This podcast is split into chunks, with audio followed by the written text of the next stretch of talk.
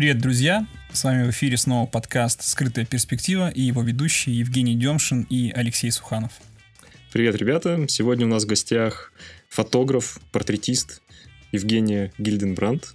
И мы хотели поговорить вообще сегодня именно о портретной фотографии, о том, как э, передать образ человека в статичной картинке. Как быть вне тренда, снимать совершенно другую, менее мейнстримовую, но супер классную картинку. Точно. Вот. И первый вопрос, мы уже тут за эфиром немножко начали об этом говорить, что у Жени... Э, вообще, я долгое время был убежден, что твоя настоящая фамилия Бранд. Но оказалось, что это не так. Это некоторый э, творческий псевдоним. Расскажи немного, для чего он тебе понадобился, и как-то он тебе помог в твоем творчестве, как это так сложилось? Я сейчас поняла, что я с вами не поздоровалась. Привет, ребята. Привет, да, привет, Леша, прости, Женя. да, мы- Очень приятно, что вы меня сюда пригласили. Сейчас я, наверное, а, чаще всего представляюсь просто Евгения Гильденбранд. Это моя настоящая фамилия.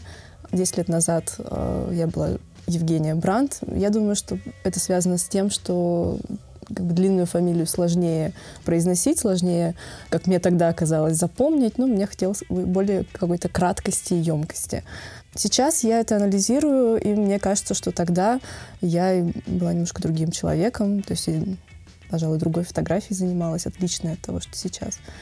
А, И, наверное, сейчас многие, кто меня до сих пор называют Женя Брандт, они больше меня помнят по каким-то фэшн-съемкам и по рекламе, а те, кто называет меня Гильденбранд, уже ассоциируют меня больше с такой более личной фотографией портретной, скорее всего, с деятельностью, связанной с искусством, с какими-то исследованиями через фотографию, как уже медиа, а не только какой-то коммерческий вариант моей работы. Кстати, вот интересная штука, что я тоже замечал, что есть авторы, которые ну, берут псевдоним, и это меняет не только их творчество, а, ну, в каком-то смысле и личность тоже. То есть это как, как ну, вот казалось, что это просто имя, но в реальности это все равно как-то психологически работает. Ну, видишь, это ведь не совсем псевдоним, то есть это, ну, как бы короткий, короткая форма фамилии. Ну, слушай, ну... Но тем не менее, это да. выбор. Это выбор как бы другого написания, другого произношения. Ну, пожалуй, да, соглашусь. На самом деле у меня относительно... э, Ну, с Женей мы знакомы были раньше, но так, я бы сказал, шапочно. То есть мы пересекались где-то, вроде поздороваемся, пары фраз перекинемся, но не выходило как-то пообщаться долго, и у меня создавался всегда такой образ э, такого какого-то мистического фотографа с точки зрения, что есть такая Женя Брандт, она снимает что-то совершенно немного другое. Я не понимаю, как бы это коммерция или нет, это чистое творчество или нет. У нее есть своя мастерская, она там делает фотографии, ну, по крайней мере, сейчас такие, по ощущениям, как будто вне времени, из другой эпохи. И, ну, в общем, прикольно очень мне всегда было впечатление относительно тебя, и интересно сегодня в разговоре узнать побольше о том, собственно, какая у тебя вот эта вот внутренняя кухня, ради чего ты это делаешь, какие у тебя внутренние есть, ну, там, интенции на что. Мне так всегда интересно слушать про какие-то впечатления людей возможно. обо мне, потому что Мгм. я не стремлюсь намеренно производить впечатление, там как-то мистифицировать, что-то про себя придумывать. И мне кажется, я очень мало пишу в соцсетях о себе. Я Ну, даже не читал особо, я просто помню то есть- образ человека и фотографии. Абсолютно это случайно так происходит, и мне кажется, что в личном общении я, может быть, даже людей иногда разочаровываю. Ну, не то чтобы разочаровываю, но я как бы очень быстро разбиваю вот этот миф. То есть э, многие мне говорят, что со мной гораздо легче, чем казалось издалека. Ну, классно ведь. Э, Ну да. Я просто так много сказала, такую очень как бы э, объемную фразу, и я пыталась как бы понять, на что мне сейчас отвечать. Да, Я совершенно растерялась, потому что было все очень Нет, много. окей, смотри, на что я хочу, чтобы ты ответила, собственно, сам вопрос. Как ты позиционируешь себя сейчас? Ты фотограф или, возможно, уже какой-то ну, артист, да? Или как, как ты себя видишь в этом мире? Слушай, я сейчас нахожусь в в некотором м, кризисе, но думаю, что вам не стоит воспринимать кризис как какой-то негативный участок жизни. То есть это э, скорее такой этап, связанный с э, тем, что ты не можешь уже существовать в каких-то старых своих условиях, может быть, не можешь уже делать то, к чему ты привык, и то, что ты умеешь делать э, хорошо и мастерски.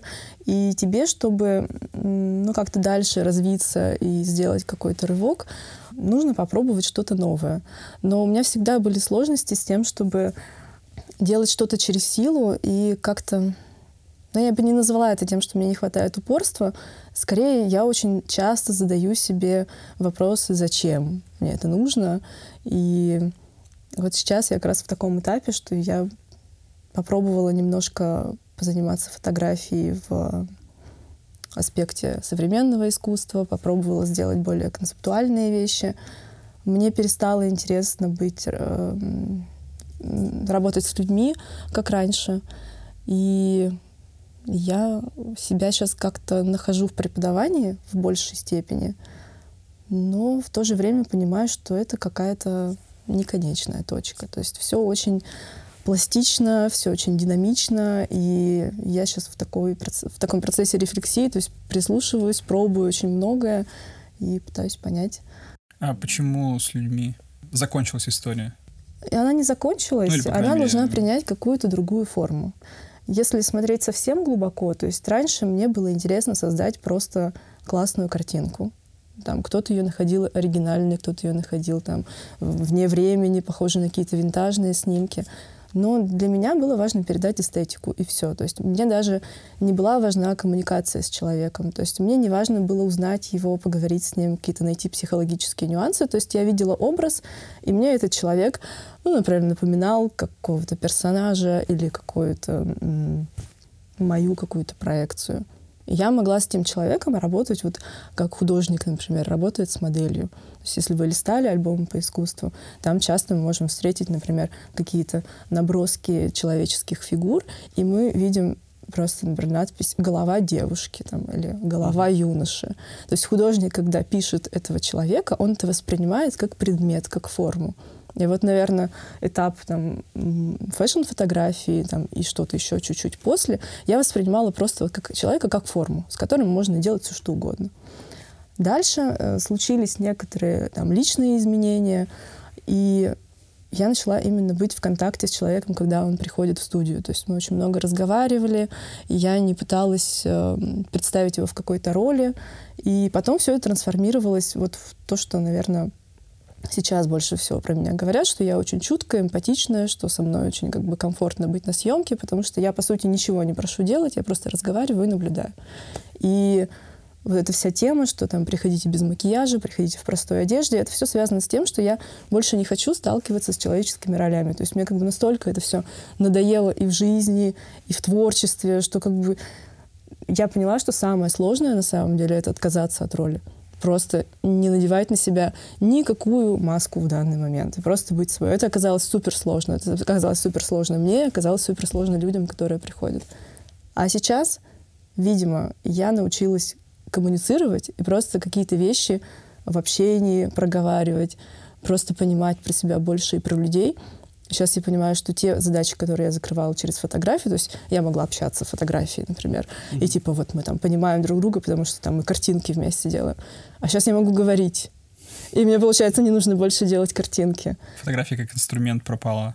А, ну, ну, как необходимость, как в инструменте. В этой области. Ну, угу. тогда появились вот эти эксперименты как бы с более концептуальными вещами. Там я сделала проект про семью в ЦГК. Эксперимент такой первый вообще попробовать что-то сделать в команде художников и не совсем на тему фотографии, а на тему такой как бы смешанных, смешанных медиа.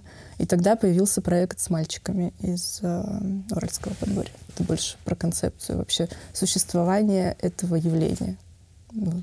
Но, тем не менее, там же важен ну, скажем так, сам визу, ну, выбор визуального языка э, той фотографии, которую ты... Ну, она это, же очень сухая. Ну, То есть общем, они да. просто все сидят, и там, как это было сделано, это очень был э, короткий какой-то момент, то есть буквально там несколько часов, и их трудно было организовать, у нас не было времени с ними пообщаться. И, то есть все вот эти стереотипы, к которым мы привыкли, чтобы сфотографировать героя, нам нужно провести с ним время, нам нужно с ним долго общаться, что-то там вместе делать, этого всего не было. То есть у меня была просто комната, я зашла в эту комнату, единственное, я попросила организовать так, чтобы они отделялись вот от своей массы угу. одноклассников и по одному заходили ко мне по очереди на 20 минут. Это, я их фотографировала. Это те кадры, где темный фон, да, и такой более холодный Это выставка, цвет, которая да? была в РММ в прошлом году вот да. с этими большими портретами большого формата.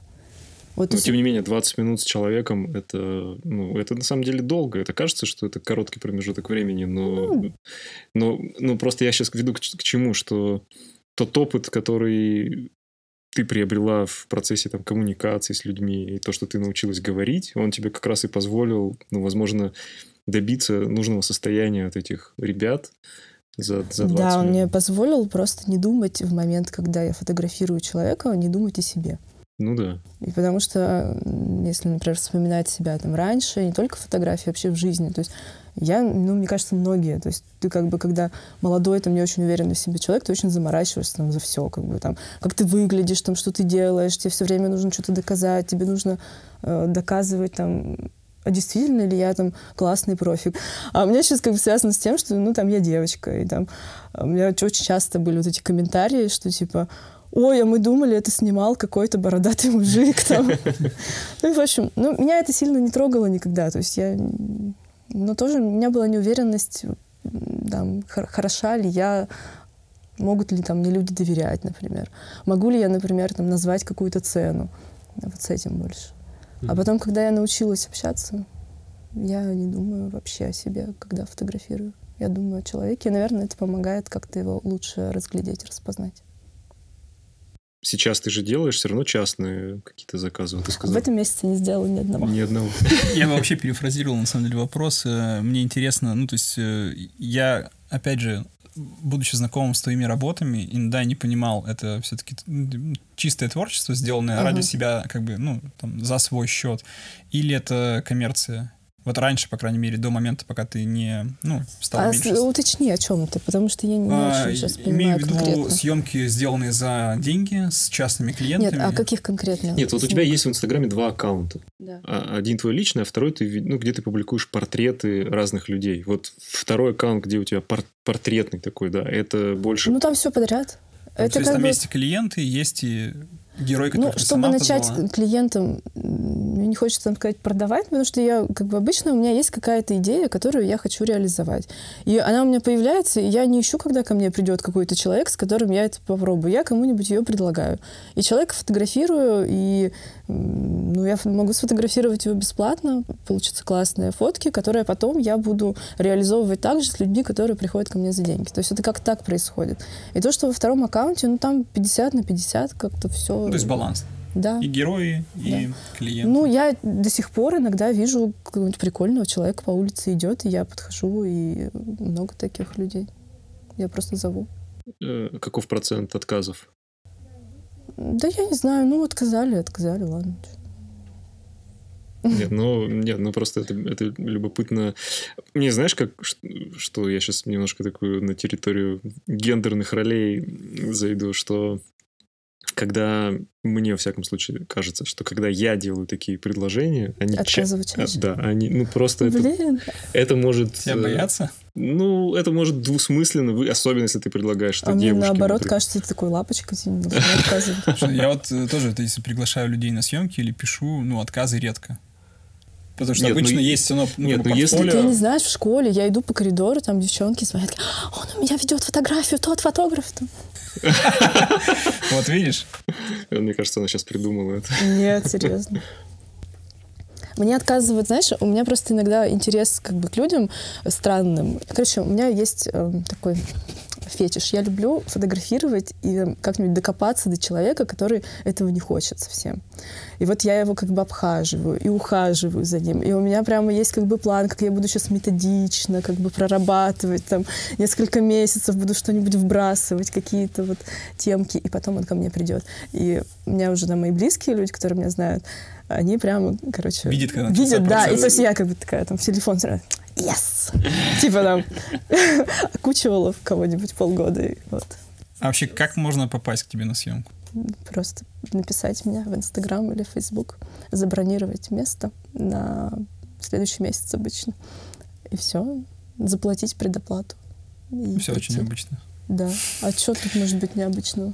Нет, ну, ну то есть ты... А ты можешь отказать? То есть у тебя бывает такое, что ты, ты отказываешь кому-то? Слушай, мы делаем ремонт два года, я сейчас никому не отказываю. Все понятно. Бытовые Взрослый разговор. Да, бытовые вещи, в общем, не чужды. Нет, я как бы могу, конечно, отказать, когда у меня все супер классно, например, мне не нужно там деньги зарабатывать. Ну, бывает такое, что просто сделаешь какую-нибудь большую работу. Или, не знаю, или, например, ты планируешь отдыхать. Ну, вот. То я отказываю. Но я стараюсь переносить, например. То есть я понимаю, что, в общем-то, нет такой работы, которая ну, просто меня, там, не знаю, убьет. Ну, у меня редко бывают плохие клиенты, правда. А с профессиональной точки зрения у тебя, ну, вот это клиенты, это в основном все портретные съемки. То есть это не... У тебя бывают какие-то странные заказы, там, допустим, тебе пишут и, и, и репортаж или типа... Нет, уже не пишут, да. То есть все пишут, в принципе, видя, Нет, все, что ты снимаешь ну, людей. Бы, да, я, видишь, из-за того, что не даю какой-то посторонней рекламы, то у меня в основном люди, которые как-то меня через других людей нашли. Ну, это портреты в основном, и даже там какие-то семейные съемки все равно приходят, чтобы я сделала портрет именно. Угу. И это единственное коммерческое твое направление, единственная профессия? Ну, у меня есть еще небольшой такой канал. Я работаю с кино. То есть я продаю туда фотографии.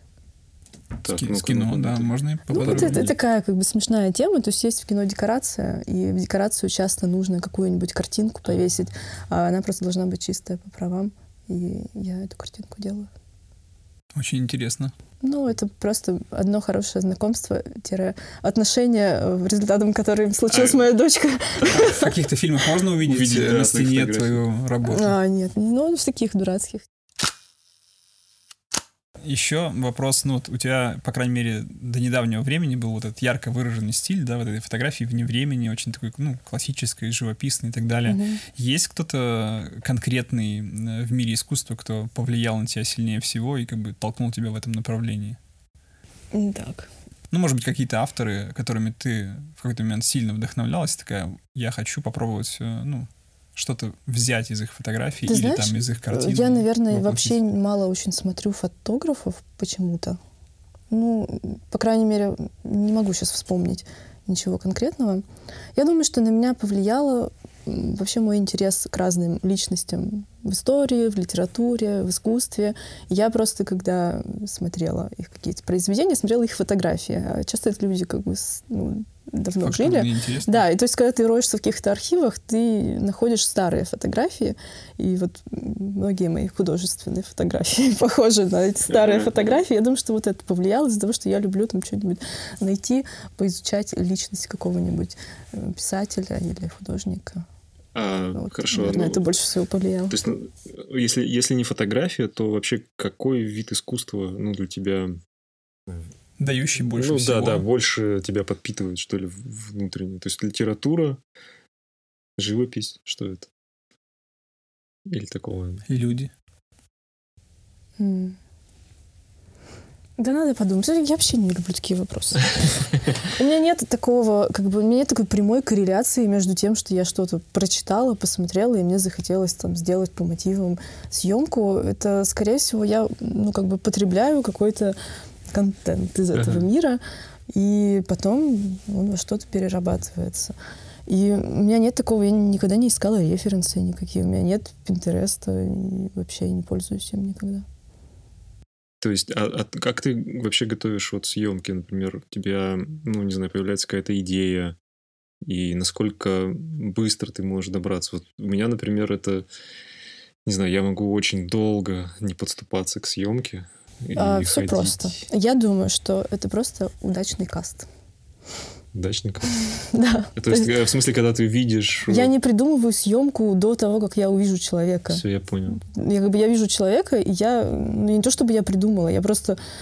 Он приходит, ты чувствуешь и, что-то. И у, у нас что-то получается в процессе нашего взаимодействия. А, я, наверное, просто не те навыки в себе развивала. То есть если бы я хотела именно технически повторять какие-то классные а, произведения, то я бы ну, всю свою деятельность работала на это. То есть я бы совершенствовалась технически, там придумывала, как там такой поставить цвет. У меня это больше идет от э, ну, какого-то процесса именно обмена между людьми. И вообще я сейчас стала замечать, что мне процесс нравится гораздо больше, чем результат.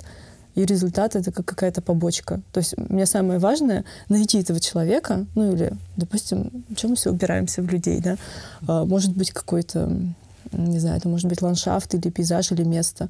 И в этом месте просто покружить, mm-hmm. что-то поделать, побыть в нем, там, не знаю, попить в нем пиво, вино, что-то, в общем, произвести. И потом фотография — это уже как бы продукт того, что было там. И вот мы, например, с Петей Стабровским часто об этом говорим, что он как бы за процесс, за процесс, потому что процесс важнее результата. И я сейчас тоже в таком как бы Я- размышлении нахожусь, Нет, что... я на самом деле тоже это замечаю, что даже, даже снимая какую-то коммерцию, ну, какое-то что-то прикладное, я больше кайфую в процессе съемки, а вообще потом не важно. Ну, то есть там получились фотографии, не получились они. То есть я, я уже как бы получил порцию эндорфинов э, в процессе съемки, ну, даже в, там, не знаю, в процессе там портретной какой-то личной, еще что-то. Я вот, ой, прости, что я тебя перебиваю. Я вот в связи с этим не знаю, где найти ретушера, например. Потому что, я не знаю, я ничего особенного не делаю с фотографиями, даже их почти сейчас не обрабатываю. И я не могу найти человека, который сделает так же, Мы, черт. мы тебе поможем. Друзья, в Да? общем, если Класс. есть хорошие ретушеры среди вас, и вы хотите поработать с классным фотографом, напишите Изучите сначала напрямую. эстетику. А то вдруг Окей. Ну, а- важ- а, важные важные родинки будут замазаны. Да, ссылки на аккаунт Жени будет. Спасибо, в я на вас рассчитываю.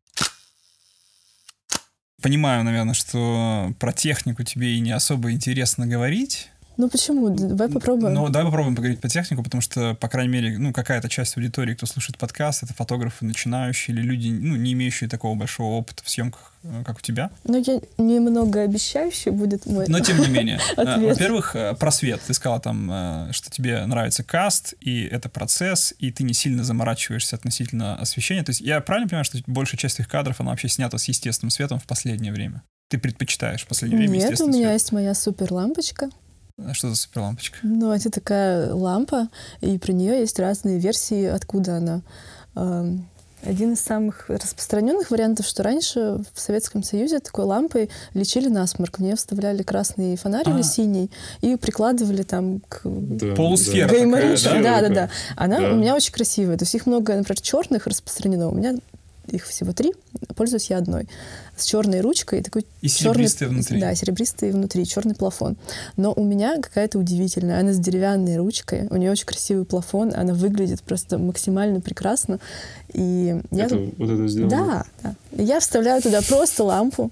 Это Обыкновенную. круто В магазине я покупаю эту лампу в семье. Обычную лампу Да, накаливания. да, Втыкаешься в И сеть. Я еще эту лампу для насморка, я ее еще держу в одной руке, вот так вот, а камеру в в другой. И сейчас я поменяла камеру, потому что ну, невозможно было вот так вот, у меня были бицухи нереальные.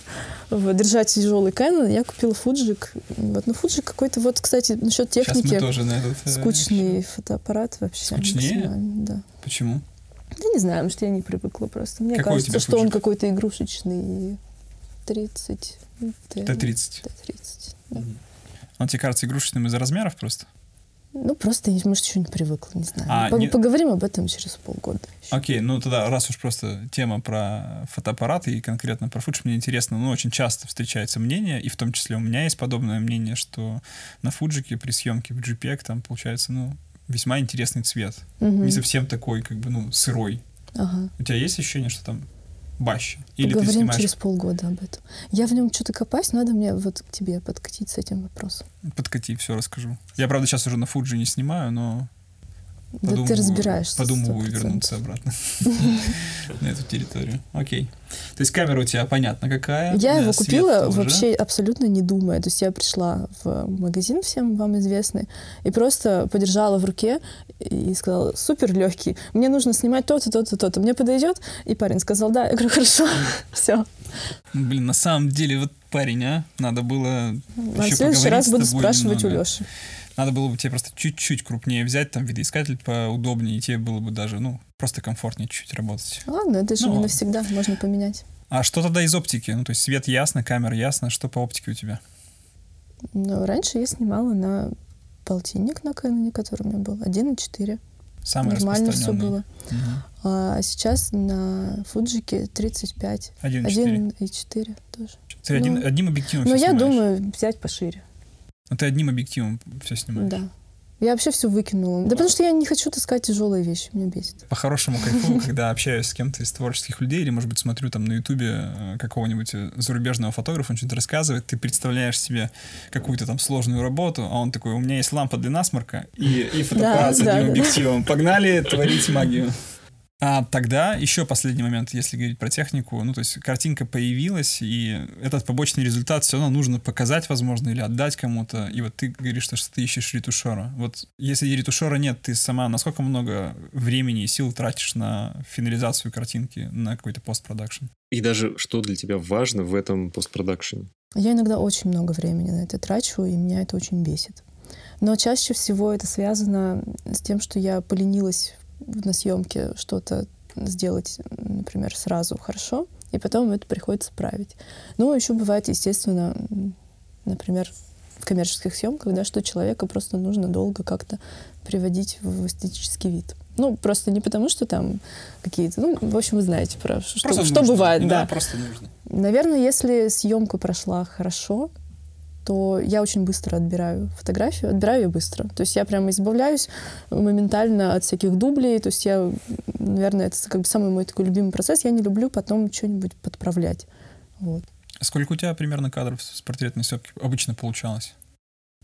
Всегда по-разному. Ну, пон- понятно. Ну, может все... получиться за полчаса супер, а можно два часа Не, не, не, не про время. А, ну, там, я про Сколько количество кадров? кадров. То есть ты говоришь, что ты отбор делаешь быстро, так и реально... вот отбор из 100 э, кадров или отбор из 1000 кадров ты делаешь быстро? Вот что мне стало интересно. Нет, ну, конечно, из-за количества из тысячи кадров я буду чуть дольше делать, в том плане, что у меня нет метаний между вот этот или вот этот. Между двумя похожими кадрами я могу выбрать. И я не люблю, когда их слишком много. То есть я считаю, что 15 — это вообще максимальное количество фотографий, которые нужно отдать человеку. Больше — это уже как бы излишки, и там, ну, как бы сам Нужно уметь сказать вот как-то кратко, короче, о чем ты хочешь сказать. Но я своим заказчикам отдаю все снимки, и сейчас я вообще не парюсь за то, что у кого-то там есть неотретушированная фотография, что типа кто-то подумает, что посмотрите, у него в Инстаграме вот такие фотки, а нам она отдала вот такие фотки. Вообще плевать. Я считаю, что человек имеет право себя видеть с любых ракурсов, с неудачных в том числе. Это в каком-то смысле его тоже собственность, и он может э, эти там все снимки с, со съемки изучить, рассмотреть себя, и в следующий раз у него получится, например, лучше, он себя лучше узнает, там, или, может быть, наоборот, он себя как-то примет. Вот. В этом смысле я не жадная. И ты отдаешь исходники вне зависимости от того, попросил человек или не да, попросил? Отдаю. Просто держи. Я просто заливаю на диск, отправляю в суд. То есть там типа две папочки, типа ну да. The best. И... Я пробовала тут проводить эксперимент, типа, что-то совсем мне стало лениво, и я сказала людям, давайте отбирайте сами. Вот. И как-то это все шло-шло нормально до момента, когда, ну, действительно, мне кажется, что я бы выбрала лучше, потому что просто, когда я, например, фотографирую, я же тоже вижу какие-то вещи определенные. И, наверное, в отборе их тоже надо все-таки указывать. Что человек себя все равно выбирает более привычного, более понятного. Mm-hmm. И вот эта схема не очень рабочая. Я ее попробовала и отмела. Я, собственно, поэтому тоже как бы не предоставляю выбор людям. Mm-hmm. Ну, потому что мне кажется, что раз, раз они пришли к тебе, то они пришли в том числе и за твоим выбором. Ну да, ну как бы в этом случае, может быть, стоит им просто остальное тоже показать, чтобы ну, как-то человечно, это мне кажется. Ну да, но это, кстати, хорошая мысль. Я вот обычно всегда как-то переживал. Ну и, и сейчас такое есть у меня. Ну, но я сейчас задумался, во всяком случае, что отдать. Не, есть разница. Бизнесу не отдавай ничего. Не-не-не. Людям, которые пришли просто Я именно про частные, про частные съемки, да, что как бы отдавать давать все. Именно, знаешь, когда... Вот... Я, я, знаешь, в смысле задумался, что это действительно в этом есть некоторый педагогический эффект с точки зрения того, что человек ну, посмотрит на себя и, может быть, найдет там но это если человек умеет работать над собой. Ну, а, а если человек ну, не умеет, он может посмотреть на себя и травмировать он скажет себя. тебе, ты плохой фотограф. Ну, дело, типа на самом деле, вот я... Ну, сфоткал за, плохо. За это я, может быть, не так сильно переживаю, потому что, ну, ладно, не придет этот, придет другой. Не, так дело не в э, акценте на себе, что не придет клиент в будущем или может написать, что ты плохой фотограф, а, а даже в вопросе психологическом, если он как бы ну, не умеет себя принимать, он открывает, видит э, не самый удачный свой ракурс, и вместо того, чтобы подумать, да мне просто нужно чуть-чуть иначе подавать себя на камеру, ой, я урод, И, Или и ты навредил человеку. Да, или еще увидеть, сколько работы ты проделал. Ой, не надо за комплексы величия вот эти на себя навешивать. Ну, Наоборот. навредил человеку, что он показал в неудачном ракурсе. Так на вечеринке он себя не видел в неудачном Ну, ракурсе. почему, подожди, подожди, почему комплекс величия? Ну, то есть это, это из разряда как э, просто вежливость. Ну, то есть ты когда с человеком разговариваешь, ты можешь нахамить ему э, и испортить ему настроение на день. Это еще не делает тебя богом, за то, что ты можешь менять Нет, те настроение. всё объективно плохие фотографии, как бы нужно сейчас конкретизировать, о чем мы говорим. Потому что, конечно, градация там, насколько как бы кто красивый, там плохая, хорошая фотография, это тоже можно как бы растянуть в невероятную там колбасу. это Я даже, я даже школьникам как бы говорю, не используйте слово красиво. Это ничего не говорит совершенно никому про то, что вы видите. Выразительно. Если вы говорите выразительно, значит, это что-то выражает. Расскажите мне о чувствах, которые вы получаете, гля- поглядя на эту картинку. Если она выразительная, значит, можно дальше развернуть и сказать уже конкретнее. А красиво, это вот тебе красиво, а мне... Мгм. Да, хорошая Поставил позиция. Да, место. хорошая позиция. Да. А, ну что, про мастерскую. Хочу узнать про мастерскую. Про Знаю. опыт, да, вообще, каково это иметь свое место для творчества и как-то это ну, меняет. Ой, это придется долго же рассказывать. Ну, у нас Ну, есть время. Давай, мы вроде не спешим. Если у пока. тебя есть время, расскажи просто, как ты столкнулась с мыслью, что тебе пора какое-то заиметь Мгм. свое место, когда оно появилось, почему оно трансформировалось или менялось, и почему, видимо, ты отказалась от него, по крайней мере, сейчас. Так, хорошо. Почему оно появилось? Я приехала в Пермь обратно, сюда, по личным обстоятельствам, и мне нужно было как бы возвращаться. Не ска- я бы не сказала, что я как-то сильно покидала фотографию, но мне хотелось, наверное, напомнить о себе. Плюс мастерская, и вообще вот эта вот романтическая идея, что у художника должна быть мастерская, что там можно принимать всяких людей, общаться с ними, не только там фотографировать, а просто там, э, не знаю, Тусовка такая. тусоваться, да. А, Плюс мне этого не хватало, потому что я давно ни с кем не общалась и соскучилась по пермякам. И у нас с э, моей подругой Ольгой Молчановой Пермяковой художницей одновременно как-то возник этот запрос, и мы начали искать, и очень быстро нашли место. То есть ну, буквально вот мы шли, увидели какой-то телефон в окне старого дома, он был вывешен, мы позвонили, и там такой вышел пацик, и мы очень быстро договорились, на следующий день мы вещи завозили. Вот. И это была первая мастерская за первым гастрономом. Там есть такое а, старое здание. Там еще есть какая-то фотостудия. Я не знаю ее название. Это там, где сейчас все злачные бары самые. На Сибирске. Да, это был злачный бар, он как бы из окон моей мастерской был. Мне Да, его видно, да. было очень классно. Вот. Э, Сколько это метраж там. был, ну, размер ее? Ну, достаточно была просторная, не, не скажу. Сколько там было три больших окна, окна огромных прямо во всю стену. Я там покрасила стенки, как так более-менее сделала, как мне нужно. Принесла всяких книжек, всяких штуковин. В общем, было все так, как бы как рассказывают про художников, так оно, в общем-то, и было. Вот. А в соседней комнате была моя подруга-художница. И у нас все было замечательно целый год. А потом я переехала на этаж выше в этом же здании. И так был еще год прошел. А потом еще была одна мастерская вот в прошлом году.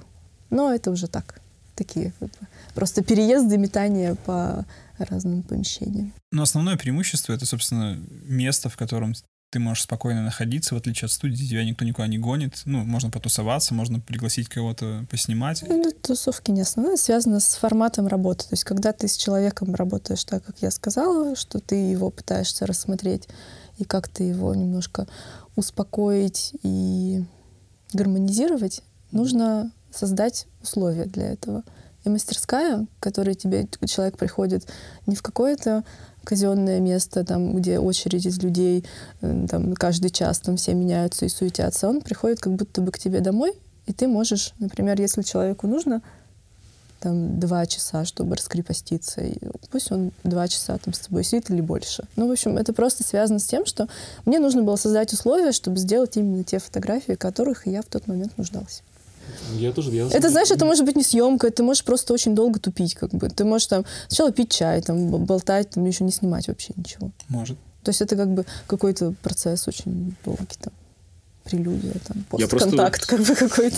Именно поэтому, ну, отчасти поэтому не люблю снимать в студиях. э, Мгм. Потому что ты, ты всегда чувствуешь ну, какое-то Давление времени. вот этого времени, Мгм. что, что у тебя есть тайминг, в который ты должен уложиться. Мгм. А иногда действительно, иногда даже тебе хочется не то, что создать там атмосферу для человека комфортно, даже тебе иногда нужно просто паузу взять, м, чтобы просто обдумать какие-то дальнейшие шаги или, или, или поговорить тоже с человеком, чтобы найти какой-то, не знаю, другой ракурс, подвигаться с ним свободно, без, без вот этого. И поэтому мне всегда комфортнее работать где-то на локации, Мгм. потому что я там понимаю, что, ну, как- как-то более свободно в отно- в отношении времени я себя чувствую. Да, ты можешь прерваться и там позаниматься чем-то другим еще. А нет чувства, что это может расслаблять? Что, Это хорошо. ну, расслаблять не в смысле, окей, коннотация другая, расслаблять в смысле расхолаживать, что ты настолько не ограничен во времени, Может, конечно. то, ну, Да. ладно, все. Так нет, реально, это как бы у всего есть плюс, у, там, у ответственного человека тоже могут быть проблемы из-за его ответственности. Он, например, за, за других делает дофига. У каждого как бы качества, то есть есть обратная сторона. Даже у такого, который мы привыкли считать э, ну, Положительно. канонично положительным, Мгм. что вот, конечно, да, и меня расхолаживало. Но в то же время давало что-то другое, более классное. А сейчас у тебя нету мастерской, да? А сейчас у меня нет мастерской, и... но у меня есть друзья-художники, к которым я иногда прихожу в гости поснимать. Будет Вот. этично спросить, э, Да. почему мастерской сейчас нет? Это какой-то вопрос финансовый? Ну, потому что три года мастерской, мне кажется, это достаточно было для того, чтобы закрыть вот эту... Формат. Этой Ну, то есть была э, некая мечта. Мгм. Хотелось очень попробовать поработать так. И я ее реализовала, мне кажется, в полной мере. То есть у меня есть такое, что я, например, если чего-то очень сильно хочу, я этого, это создаю, я потом вовлекаюсь, ну, прям по максимуму. То есть я проживаю это вот как можно прожить. Так, мне кажется, у меня такое же, не знаю, там, с материнством произошло. То есть вот появляется ребенок, я прям на это так вовлеклась, что я абсолютно не скучаю там по каким-то временам, когда там ребенок был маленький, там это. с мастерской также. То есть я полностью и до конца реализовала свою вот эту идею, и теперь она больше не актуальна, и нужны новые идеи, новые мечты. Вот. Но это не так, что ты, тебе что-то нужно, ты это находишь, и ты всю жизнь теперь вот с этим в обнимку как бы не отпускаешь. То есть просто ты умеешь отпускать. позволила как бы происходить вот этим Мгм, вещам. мгм. Про финансовый вопрос. Да, как бы, с одной стороны, это типа блажь, потому что, вот ты говоришь, расхолаживает. Ты можешь, да, как бы платить аренду мастерской, а проводить там, как бы, там, плюя в потолок и ходить, как бы думать, там, какие натюрморты ты будешь снимать и звать людей, там, которых ты просто хочешь сфотографировать, там, не за деньги. Но обычно это не так работает, у меня, по крайней мере, в жизни. Когда у тебя есть какое-то поле деятельности, все равно у тебя как бы циркулирует и какая-то, не знаю, финансовая тоже движуха там. Потому что есть мастерская, у тебя сразу больше заказов. Вот. Мастерской нет, ты как бы ну, так тоже. Ну, это как, не знаю, какой-то сгусток энергии. То есть у тебя сразу появляется место, где ты можешь работать. И сразу появляются люди, которые как бы к этому месту В общем, это было выгоднее, чем в том числе арендовывать какие-то помещения. Ну, имеется в виду Ну, в смысле, с- студию, какие-то- да, брать, брать студию в аренду да. почасовую. Да, это, ну, это было еще как бы для меня спокойней, меньше суеты. Как ты относишься к съемке на телефон? Положительно.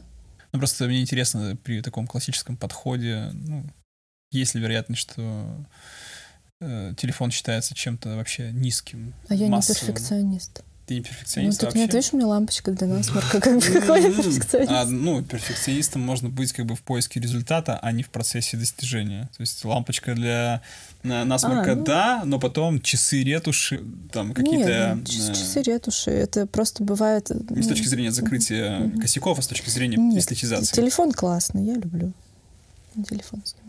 Ну, конечно, да, удобно достал, сфотографировал. Ну, не в этом смысле, я, естественно, спросил. Не, ну да, то есть ты, ты используешь его инструмент. как инструмент творчества именно, а не как, ну, как записную книжку, грубо говоря.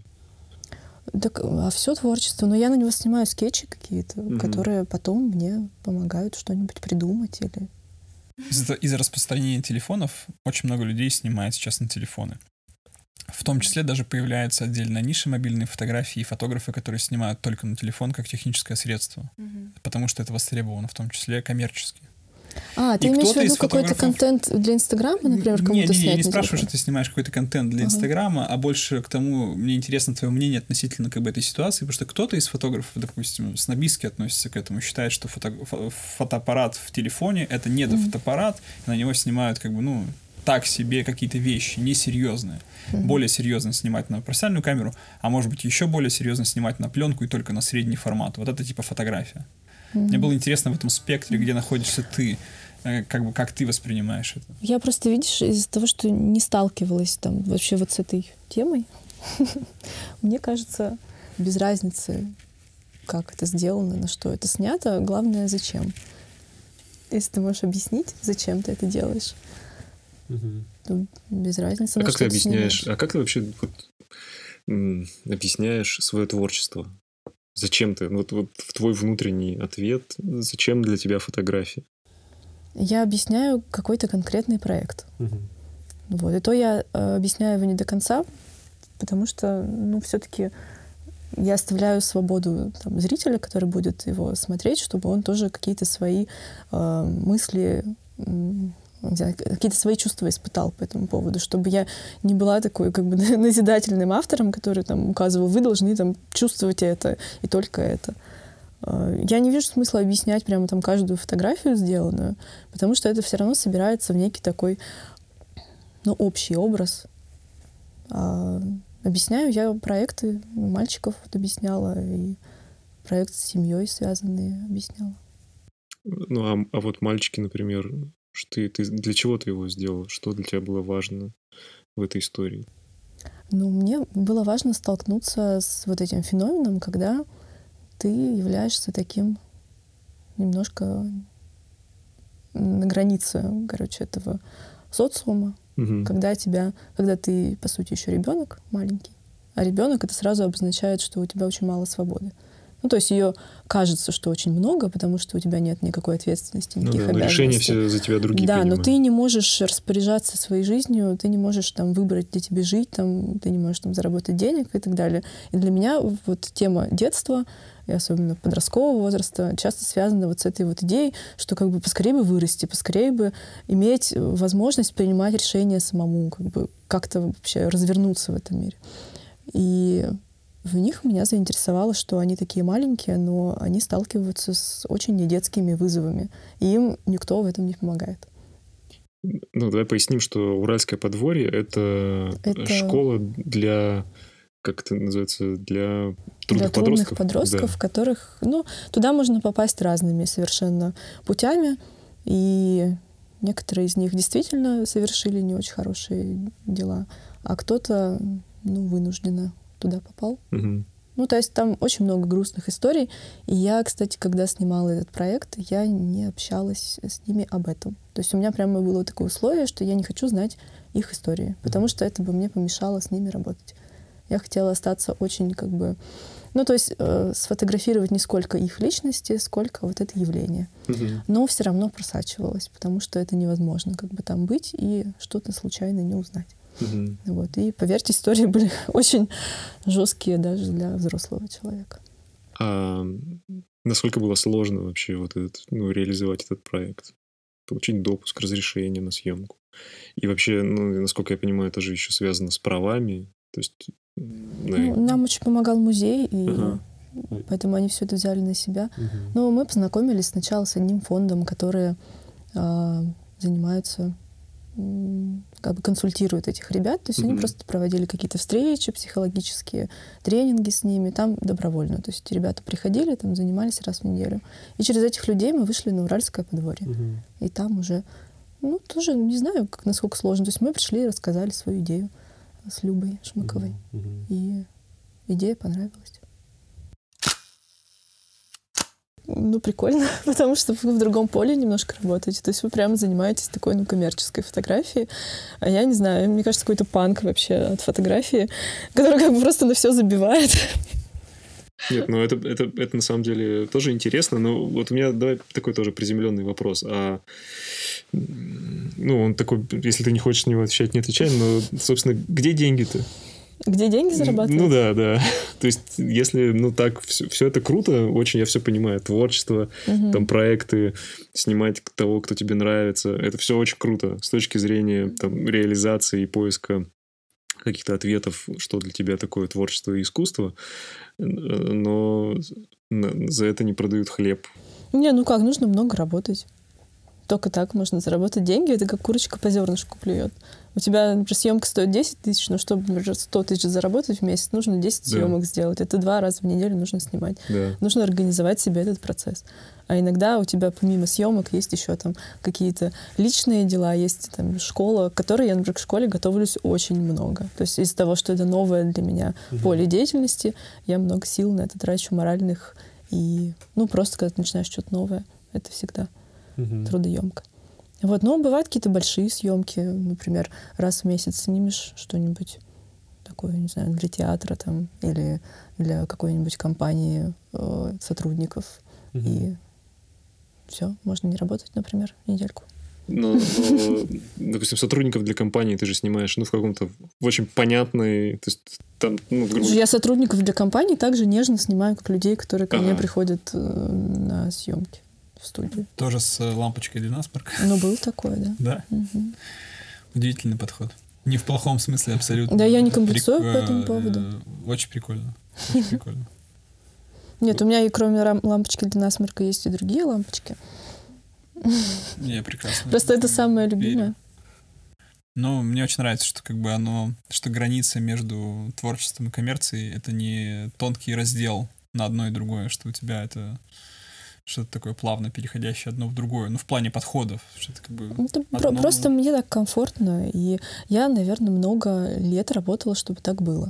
То есть у меня было такое жесткое разделение, когда ты снимаешь что-то, чтобы э, был коммерческий какой-то выхлоп, и потом пытаешься эту какую-нибудь ужасную коммерческую съемку, которую тебя там вообще убила и размазала, как-то ее нивелировать творческой съемкой.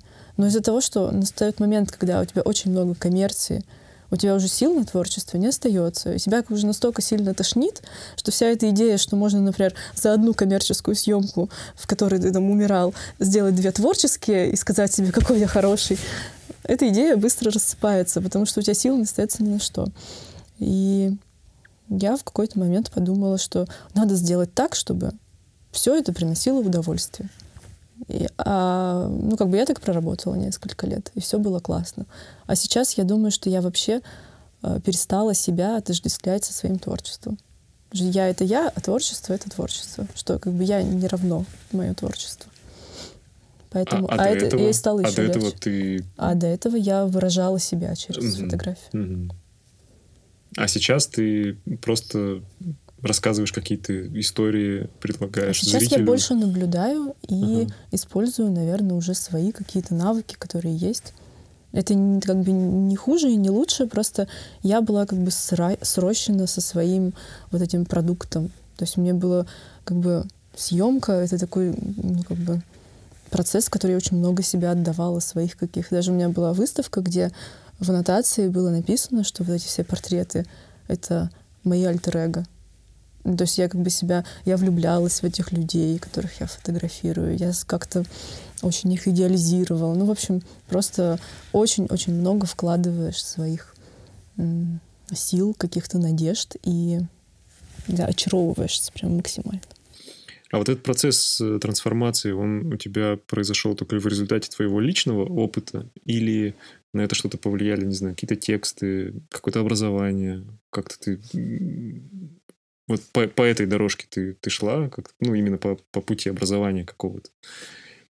Я сейчас хочу пойти, но я еще не пошла. Я хочу поучиться немножко на э, таком курсе гештальт подхода психологического.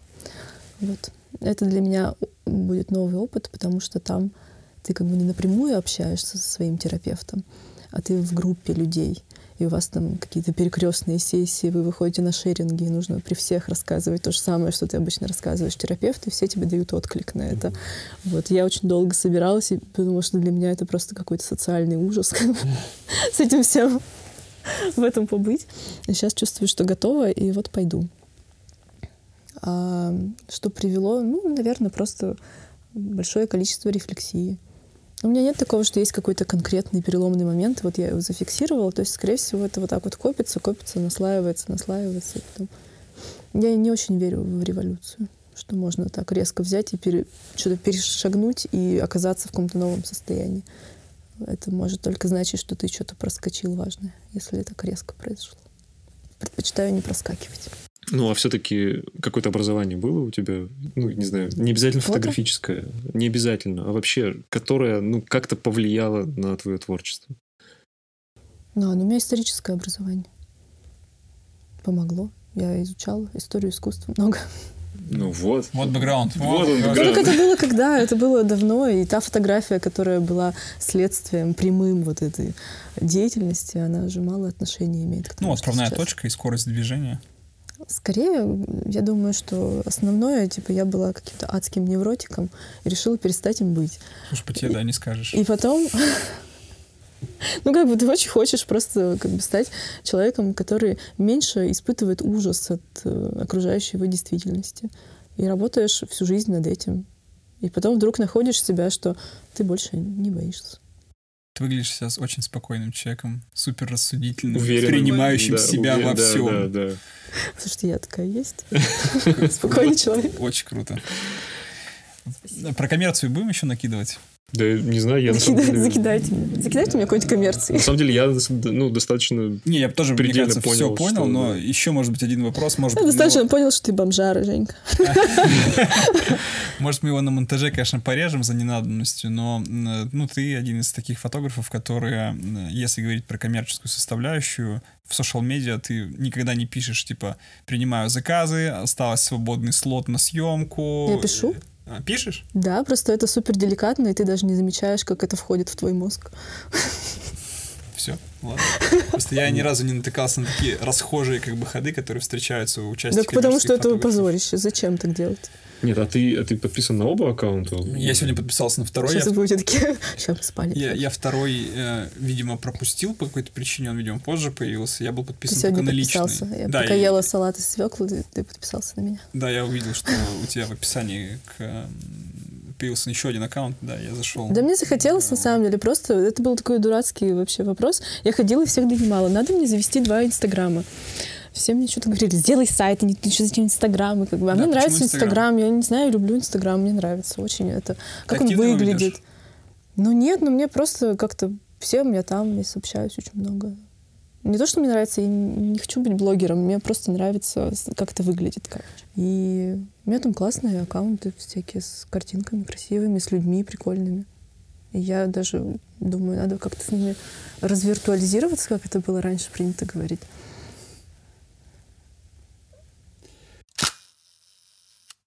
Что ты э, ставишь для себя как для преподавателя главной целью в этом процессе? Я экспериментирую. Я пока не Экспериментируешь- знаю, как Экспериментируешь в каком плане? Ты экспериментируешь в плане в плане подхода. подхода, да. потому что я не знаю, как надо. И у меня э, не было ролевой модели преподавателя.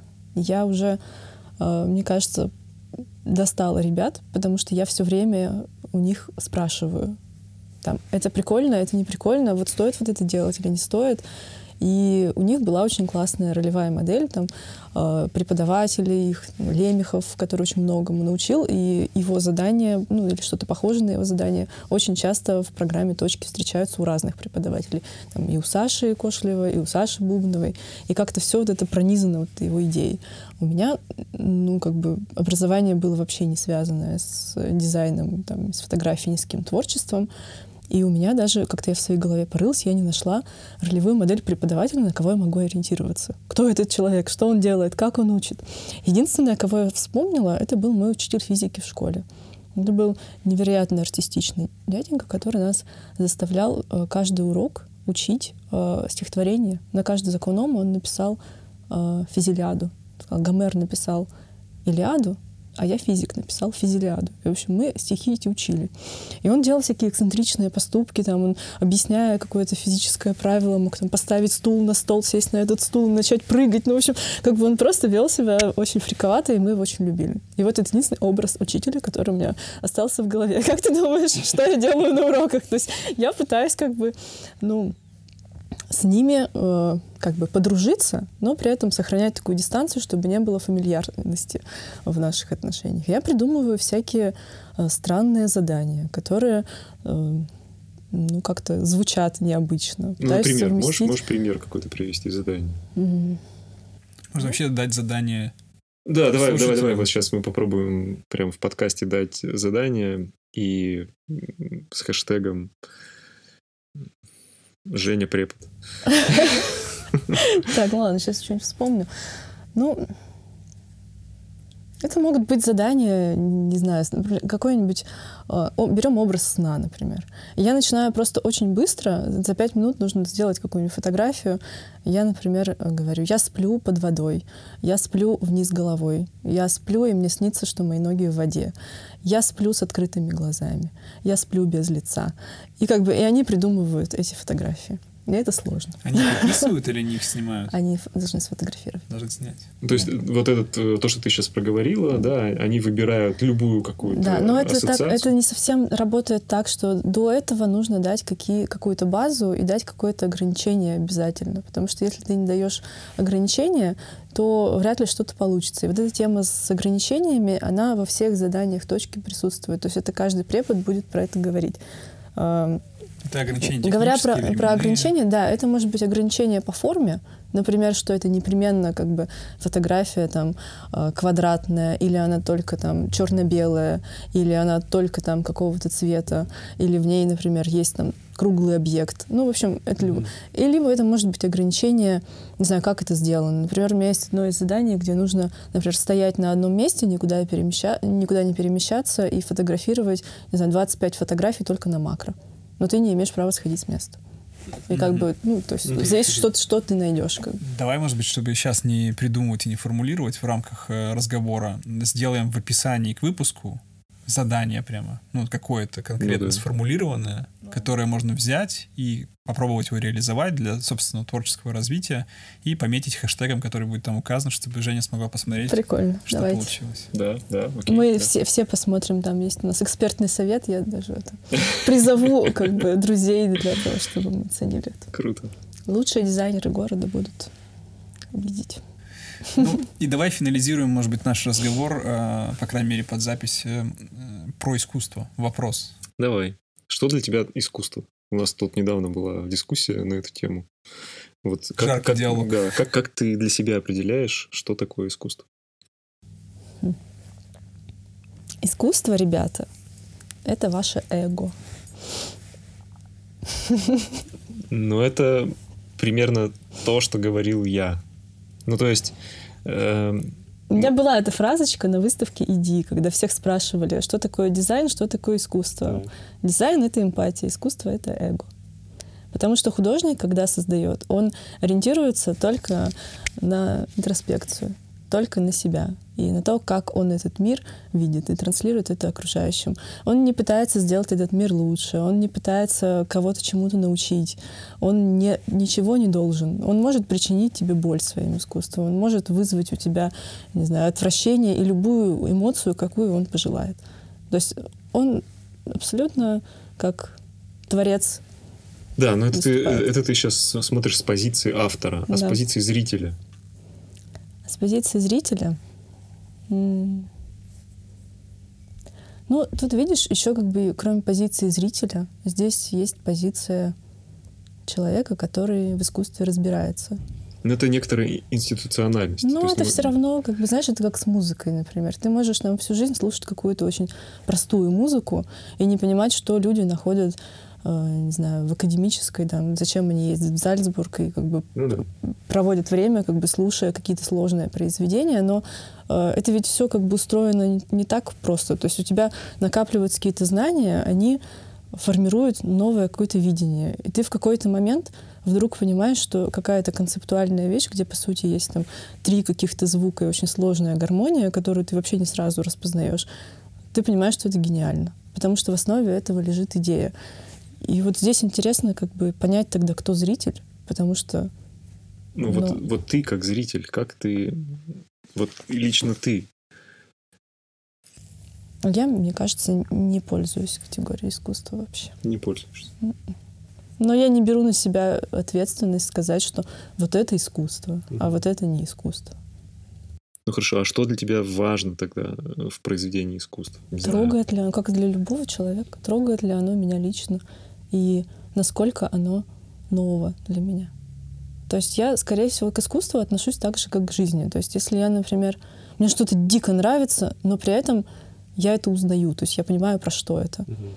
Ну, типа, что это повторяет? А я, ну да, то есть как бы, как бы, типа тебя может как бы вперед продвинуть только то, что тебе нравится, но при этом это что-то незнакомое. И это как какое-то дополнительное чувство. Тебе что-то подсказывает, что вот это прикольно. Mm-hmm. Я не знаю почему, я не могу это объяснить. Это что-то новое. Я не могу ни на какую полку в своей голове это положить, но это меня притягивает. А если не нравится? А если не нравится, новое, но не нравится? Ну, надо спросить себя, почему мне это не нравится. Это же тоже может Не знаю, мне вот, например, вперед. не нравится, знаешь, там, э, ну, у меня как было там детство не очень прикольное. Как бы есть моменты, которые меня травмировали. Я очень часто, например, я не люблю панельные девятиэтажки. Например. Ну, не люблю я их, я не полюблю. Хотя сейчас дофига вот этой эстетики панелек, как бы спальных районов. Я не, могу ее, я не могу ее принять. Я понимаю, что это классно. Но я не могу, потому что у меня сложные отношения с девятиэтажками. Ну, вот вопрос, а классно ли это? То есть вот эта вот эстетика, ну вот, эстетика ебеней, эстетика ебеней да, да, вот называется это все, оно же вышло, ну как волна появилась, как эстетизация, ну, пережитого вот этого прошлого. И... Ну, оно же у тебя может быть классное, понимаешь? У кого-то классное прошлое среди ебеней. И ты на него смотришь... Далеко не факт. Ну, так у всех просто разный опыт. А искусство, наверное, все-таки оно какое-то всеобъемлющее. То есть это не только одного, там, двух человек касается, это несет в себе какую-то идею, которая формирует такой коллективный, коллективный опыт. И отклик находит большого количества. Ну, ой, блин, это такая сложная тема. Я вообще не чувствую, что я э, как бы могу умничать про это потому что, правда, у меня есть очень умные э, знакомые и друзья, которые так могут это все классно разложить. Я не отношусь к их А тогда ты нам порекомендуешь, кого нам позвать? Анну Сворову позовите. Аню, да, да, она в Перми сейчас? Успеваете, наверное, да, должна еще быть. О, я, я с ней знаком, можно Анна ей написать. Сворова, да, да, я вас люблю. Окей, на этом признании в любви мы будем, наверное, заканчивать наш разговор. Она вам точно расскажет, да, все про искусство. Спасибо тебе, Женя, большое за Спасибо. то, что пришла в гости. Спасибо. Надеюсь, всем подписчикам, слушателям было крайне интересно, как и нам, этот разговор послушать. Обязательно сделайте задание, которое будет в описании. Ставьте лайки, сделайте репосты, помогайте да, увеличивать нашу аудиторию единомышленников. Всем пока. Пока. Что, надо говорить пока? Да, да. Я просто не могу говорить пока каким-то людям. Ну, давайте я просто скажу пока, а вы меня там вставите. Да мы просто вот это не будем все обрезать и так и, и запустим. Что, надо говорить пока? Э, прикольно.